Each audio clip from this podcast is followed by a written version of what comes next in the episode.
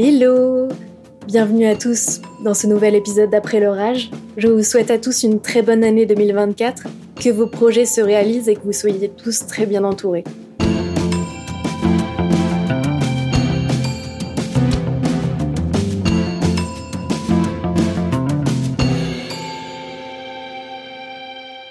Pour moi, cette fin 2023, début 2024 sonne comme la fin de plusieurs cycles au niveau personnel et professionnel.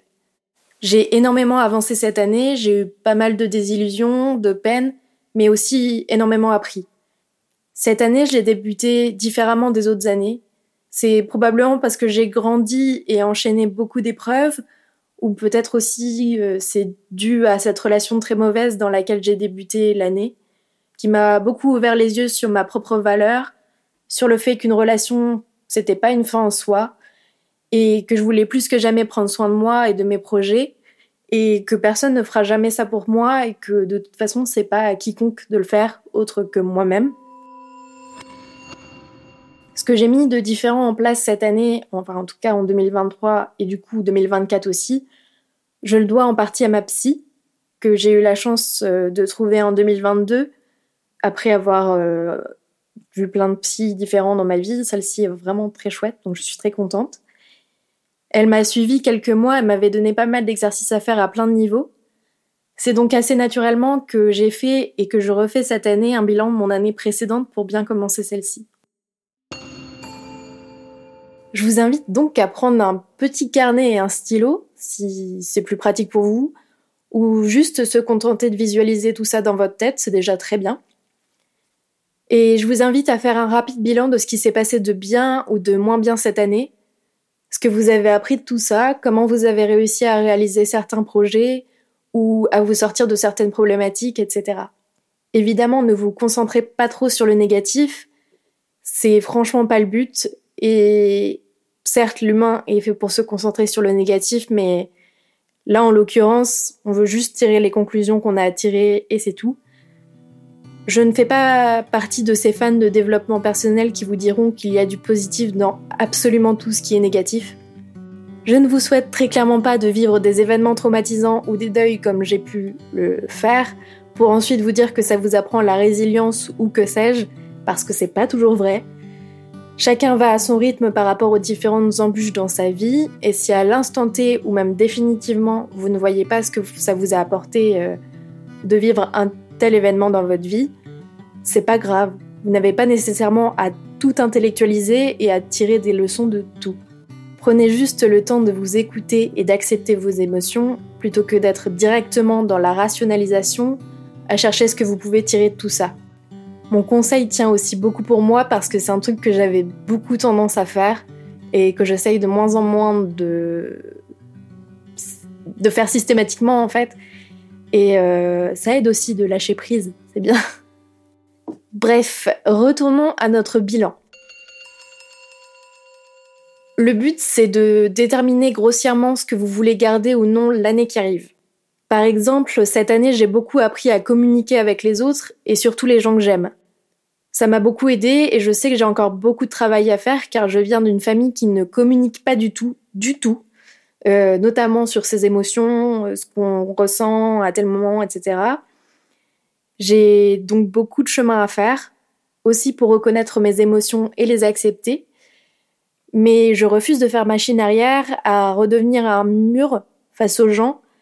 Euh, je sais que ça a été très dur pour bon nombre de personnes d'avoir en face quelqu'un qui prétend ne pas avoir d'émotions pour se protéger. Et en fait, j'étais incapable de dire ce qui allait ou n'allait pas, de dire non, ou encore moins de dire que j'étais en colère ou heureuse à quelqu'un, et surtout les raisons de ces émotions. Je suis tellement plus heureuse maintenant, même si évidemment par conséquent je suis forcément plus vulnérable. Euh, c'est une grande force d'apprendre à reconnaître ses émotions. Il y a énormément de familles qui éduquent leurs enfants euh, ça devient en fait euh, évident d'exprimer ses émotions. Et pour moi, j'ai dû apprendre ça à l'âge adulte à 24 ans.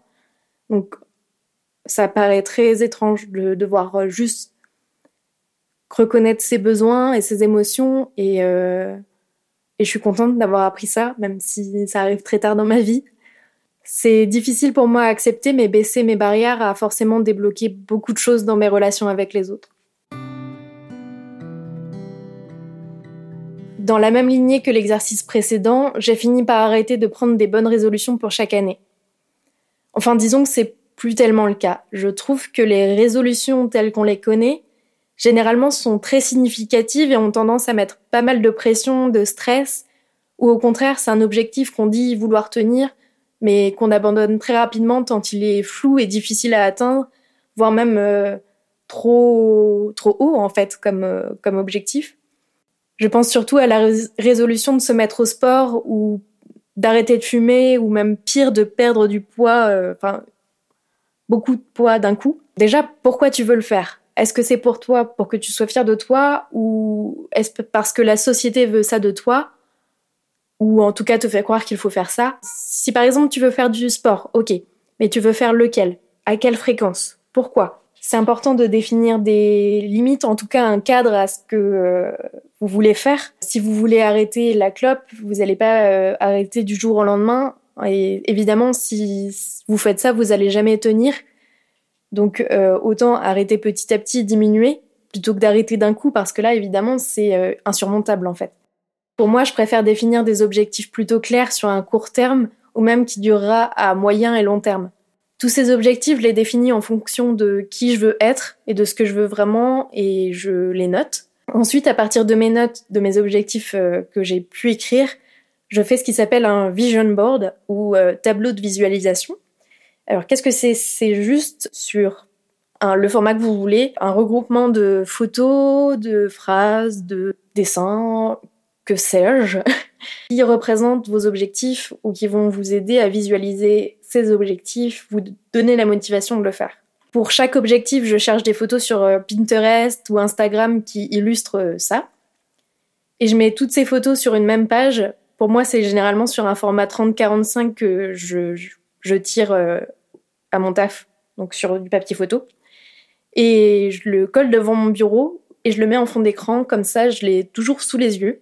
Et le fait de le voir tous les jours ou souvent ces images, ça m'a beaucoup donné envie d'avancer toute l'année. Et ça a été très efficace pour moi, bien plus clair et imagé que euh, juste me dire je vais faire du sport ou euh, je vais euh, mettre de l'argent de côté ou que sais-je. J'essaierai de vous retrouver celui de l'an dernier pour le mettre sur le Insta du podcast, donc après l'orage podcast pour ceux qui ne connaissent pas. Mais concrètement, j'avais mis des photos liées au podcast et je l'ai lancé en juillet. J'avais mis des photos d'un nouvel appartement. C'était pas spécialement prévu puisque je le connaissais pas encore, mais j'ai emménagé chez mon copain. J'avais mis des photos de voyage. J'ai revoyagé solo à Prague. J'avais aussi mis des messages inspirants pour reprendre confiance en moi, même si c'est un, un peu bancal à plein de niveaux. J'ai beaucoup progressé sur la connaissance de ma valeur, sur ce que je veux, mes valeurs, etc. J'en ai parlé dans l'épisode Change de pote, mais j'ai réussi à prendre des décisions très importantes concernant mes fréquentations qui ont vraiment de l'impact sur ma propre perception de moi-même. J'avais aussi mis une photo de livre parce que je voulais lire euh, de nouveau minimum un livre par mois. La période où je lisais plus de 100 livres par an me manque et me paraît euh, très loin. Mais euh, pour une raison obscure, j'avais arrêté de lire. Je, lisais presque plus et donc j'avais envie de commencer à lire petit à petit de nouveau. Mais bref, avoir mes projets visuellement devant moi une partie de l'année, ça m'a aidé à les garder bien en tête et à m'y tenir. Quoi qu'il en soit, vous ne devez rien à personne. Je vous propose ma façon sympa de faire, mais chacun sa façon de faire. Si vous n'avez pas spécialement d'objectif ou que vous vous dites que c'est des petites choses, que ça fait pas très instagrammable ou peu importe, on s'en fout. Vous faites ça pour vous. Beaucoup parlent de loi de l'attraction, de manifestation quand on parle du vision board, que en gros le fait de le regarder, ça attire à nous euh, ce qu'on a envie d'avoir. Je suis pas trop de ce bord-là. Je pense que c'est juste une motivation visuelle et que euh, grâce à ça, on se donne les moyens de les atteindre. Mais après tout, chacun ses croyances. Le principal, c'est qu'on arrive au bout de nos projets. puisque le début de l'année, c'est un peu le synonyme de renouveau, de nouveau départ, etc., on en profite pour faire du clair, pour accueillir la nouvelle année. Ça permet de partir du bon pied pour justement atteindre nos objectifs. Dans mon cas, j'ai fait d'une pierre deux coups puisque je déménageais, c'était vraiment le moment de faire un tri chez moi. J'ai donc mis dans des sacs plastiques tous les vêtements que je ne porte plus pour les mettre dans des bacs de dons de la Croix-Rouge et la Chifo. La Chifo, c'est une association canaise qui a deux boutiques solidaires animées par des personnes en réinsertion, c'est dur à dire, réinsertion professionnelle. Ça permet à la fois d'aider les personnes dans le besoin ainsi que permettre à des personnes un retour à l'emploi, donc c'est vraiment cool. Pour ma part, comme je suis en CDI et que je gagne un SMIC, je me considère privilégiée donc je me vois pas vendre mes vêtements sur Vinted pour euh, une bouchée de pain, alors que je peux me permettre de les donner. Mais après, ça dépend de vous. Si vous ressentez le besoin financier de les vendre, euh, grand bien vous fasse. Enfin non, du coup, bon courage. J'ai aussi fait du tri dans tous les objets que je n'utilise pas, notamment de la vaisselle que j'avais en très grande quantité pour une raison obscure, ainsi que des jeux de société et un skate. J'ai tout mis dans un carton pour donner à Emmaüs. Déjà, ça m'allège beaucoup pour mon déménagement. Mentalement, ça fait un peu de place d'avoir moins de choses inutiles qui s'entassent chez moi, et en plus, ça servira à quelqu'un qui en a besoin.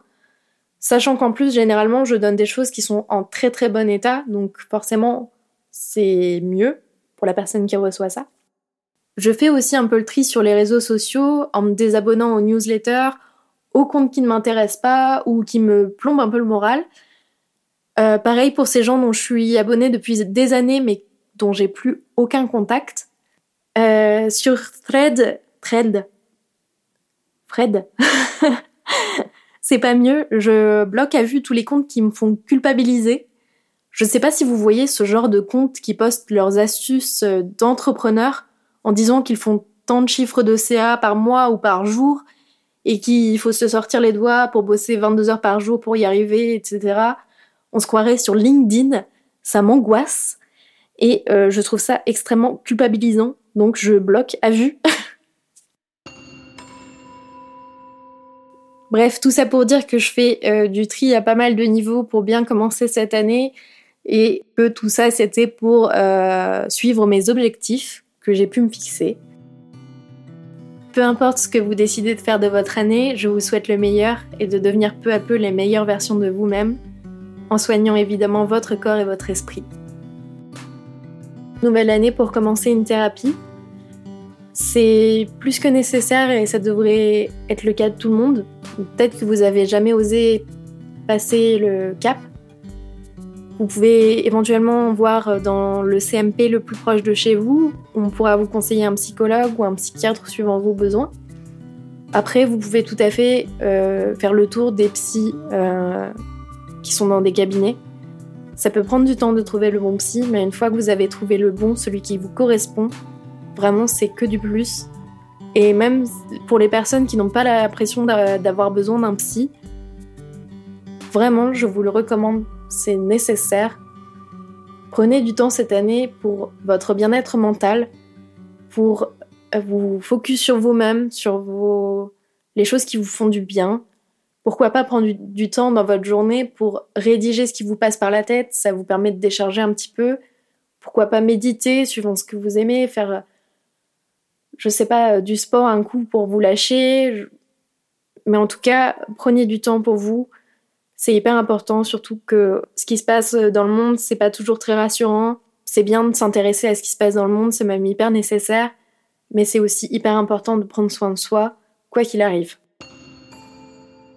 C'est ça finalement le plus important à mon sens. Les objectifs à court ou long terme, qu'ils soient matériels, professionnels ou autres, c'est du plus, et on les atteint forcément plus facilement en étant bien dans sa tête et dans son corps.